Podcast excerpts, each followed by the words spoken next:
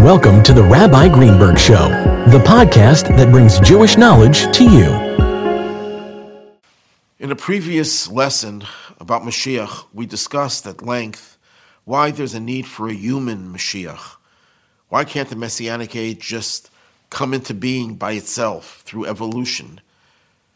And we explained that, in truth, all major events in history, Jewish history in particular, happened through a charismatic, influential, inspiring leader.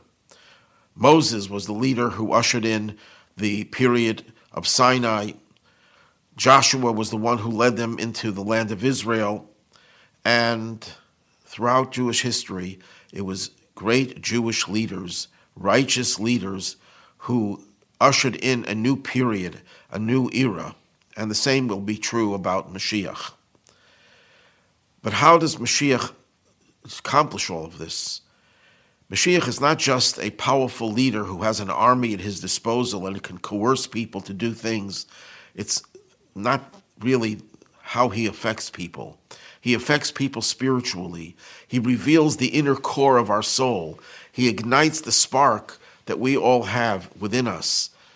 And he introduces us to ourselves. It's, it's really quite the opposite of a dictator who uses force to get people to do his bidding, to follow his dictates. That's why he's called a dictator. But the way Mashiach will do things, although Mashiach presumably will have power and he could exercise that power if he so wills, but he won't have to exercise power because he'll introduce us to our true inner soul, which is consistent with everything Mashiach stands for. Mashiach stands for bringing the world to a state where God will be the supreme, recognized monarch of the whole world. Everyone will be aware of that godly presence. And as a result, everyone will want to do the right thing. Everyone will be drawn to the teachings of Mashiach, who will teach us how to get closer and closer to God. So, in truth, Mashiach is an indispensable part of the Messianic age there will be a great Jewish leader. There is a great Jewish leader who is the Mashiach. In every generation, there is someone eh, who is qualified to be Mashiach. But then the question is, what is Mashiach's objective? And how do we identify the person who is Mashiach? How do we know that someone who comes along and says, you know what, I'm Mashiach? I know there are a lot of people who make that claim. Some of them need uh, sadly, they need some medical intervention. But how do you know when a serious person comes along and says he's Mashiach? How do we know that he is Mashiach? So we're going to go through some of the things that Mashiach has to do. First of all, what is his objective and how he identifies himself and how he proves his messianic status. So I'm going to go through the way Maimonides explains it and give you some of his criteria and explain it going a little bit more deeply into it. First of all, Maimonides says, What is the ultimate objective of Mashiach and of the Messianic age? It's to restore the integrity of Judaism. Right now, many of the commandments cannot be implemented because we don't have the temple, just to give you one example. But there are other commandments that we can't do because of other circumstances that will be rectified through Mashiach. Mashiach will rebuild the temple and gather all of the Jewish people from all over the world and bring them into Israel, which changes the status of Israel and facilitates our observance of certain commandments that cannot be observed when the majority of Jews do not live in Israel. So that's the objective of Mashiach. He is there to restore the integrity of Judaism. And of course, in the process, he's going to do a lot of other things, and in the process, he will also bring peace to the whole world. But his primary objective is to restore the integrity of Torah, the divine teaching that we call Torah. Now, the question that you could ask before we go on to the criteria of how to identify Mashiach is why were there so many false messiahs?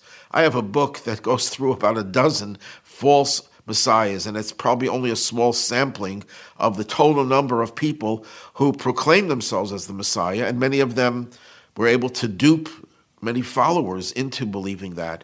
Why did people have a problem with misidentifying the Messiah? And the answer is it is basically a lack of awareness and knowledge of what Mashiach is all about and what is the real criteria for Mashiach. If the Mashiach's purpose and objective is to restore Torah to its real strength, to make Torah more rele- relevant to us in implementing all of the Torah's teachings, then if someone comes along and proclaims himself to be Mashiach and says we don't have to keep all of the commandments, that itself is the greatest argument that that person cannot possibly Mashiach, is the least qualified to be Mashiach. In other words, any other person who doesn't make that claim that Torah is no longer relevant is more of a candidate for Mashiach than someone who may have a lot of other qualities, but if he denies the fact that Torah will never be changed, and especially not in the Messianic age, if he denies that, then he's certainly not qualified to be Mashiach. But you know what? Let's take, for example, Shabbatai Tzvi, the 17th century false Messiah. This, is an age where people were crushed, were, were demoralized, were decimated, and really were looking and searching and grabbing onto a straw. And since they didn't even know too much about Shabbatai Tzvi, they just knew he was a charismatic person. They knew he had certain, he was known as a scholar, he was a Kabbalist, and he was charismatic. And they didn't know to what extent he himself violated many of the teachings of Jewish law. We're not going to go into the whole history of Shabbatai Tzvi at this, in this lesson.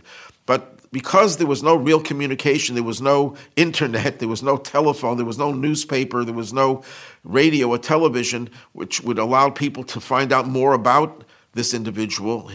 He wasn't interviewed by a major uh, news network. So people did not really know to what extent he violated Jewish law. And therefore, he was certainly disqualified. When he finally converted to Islam, then, of course, it became quite apparent that he was not the Jewish Messiah. So that's really one of the main reasons that people would hold on to a belief in a certain individual as Mashiach, because they were not aware that Mashiach has to restore Judaism to its real uh, strength. They either didn't know that, or they didn't know that the person who proclaimed himself or others proclaimed him to be Mashiach violated that. So, what are the criteria for Mashiach? So, the Maimonides makes it clear like this Mashiach has to be a king. A king doesn't mean literally a king, it means a great leader, a dynamic leader, someone whose word will be listened to. People will follow what he says, just like a king, a, real monarch in biblical uh, times, had the power to dictate whatever he wanted people to do. Mashiach has to be someone who is a leader. It can't just be some obscure figure coming out of a cave and all of a sudden proclaiming himself to be Mashiach. It has to be someone who is a leader before he becomes the Mashiach. He already has to be a leader. because if Mashiach is going to change the world, he has to influence the world. He's not going to wave a magic wand and then everyone will just change overnight. He's going to influence people. Maybe his influence will be much more quick in terms of changing people than the than any other person, but he still has to influence people, so he has to have certain leadership capabilities. That's that's the first criterion. He also has to be a descendant of King David. Now that's not the most difficult thing because there, we know people today who are descendants of King David. The one thing that would disqualify him is that he cannot be a Kohen or a Levi, a priest or a Levite.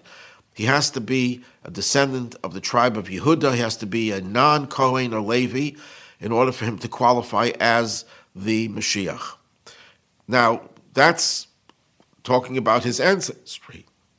But he also has to be someone who's steeped in Torah study, someone who's not just has some casual knowledge of Torah, who dabbles with Torah. He has to be someone who meditates on it, who goes into it in depth and has a very deep relationship with the study of Torah.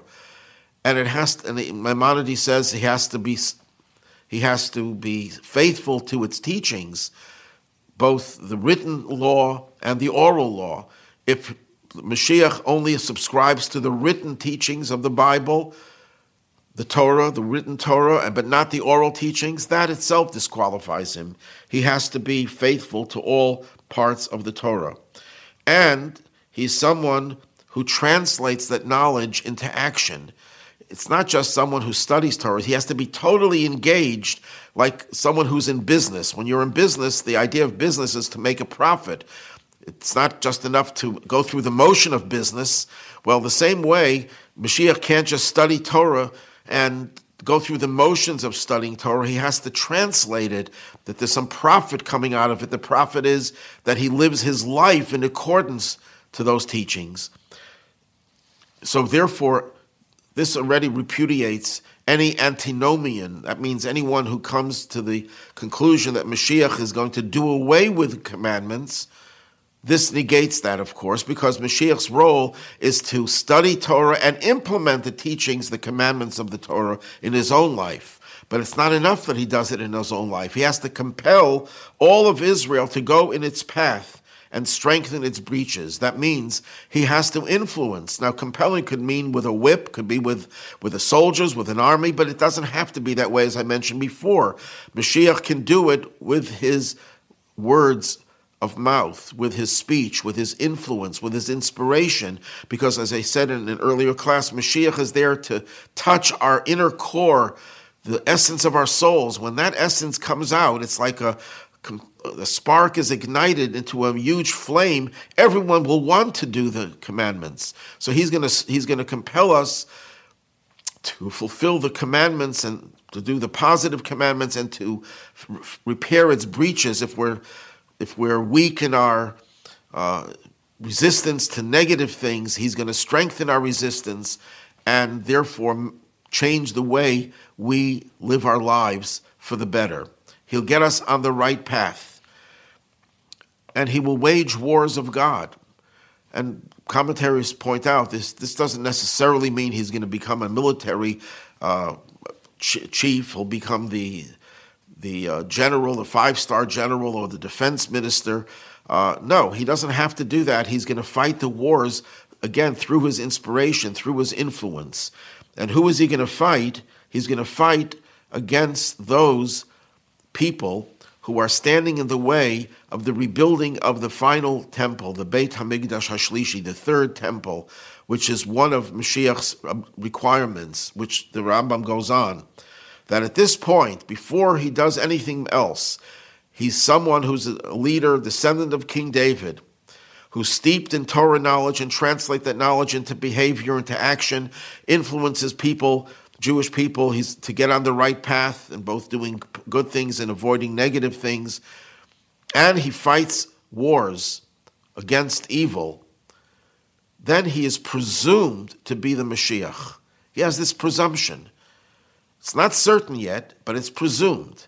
Now, after it's presumed, if he rebuilds the temple in its proper place, that means on the Temple Mount, but he knows the exact dimensions, where to build it, and he gathers all the Jews from all the rest of the world, then we're dealing with Mashiach Vadai, certain Mashiach. That is already the beginning of the final redemption because he has fulfilled the requirements, the basic requirements of Mashiach to rebuild the temple and gather all the Jews, because that would restore all of Jewish practice to its original state, and therefore he has, he could say, mission accomplished.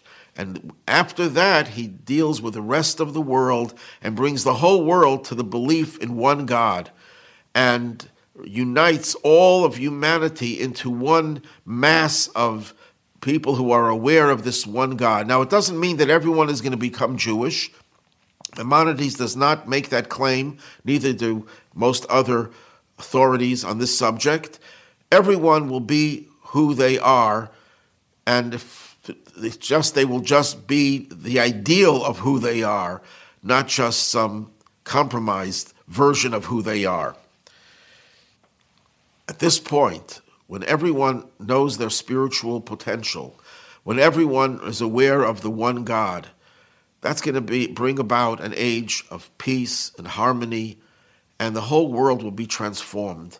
It'll still be a physical world, Maimonides writes, The world is not going to change that all of a sudden we could wave a magic wand and, and fly from one end of the world to the other. Nature will be the same as it is today, but it'll be a world in which there will no longer, the Jewish people will no longer be subservient to others, and the whole world will live in peace and harmony with one another. So that gives us a little bit of an understanding of what Mashiach's objective is and how we identify the person as Mashiach. In every generation, I mentioned before, there is someone who is qualified to be Mashiach, and that person, when the time comes, will accomplish all of these things. He'll get the signal from God. It's time to build the holy temple. Until he gets that signal, we don't go ahead on our own to build that temple. We wait for that signal and we hope it'll come very soon. It'll be imminent, and the whole world will unite together as one in serving one God.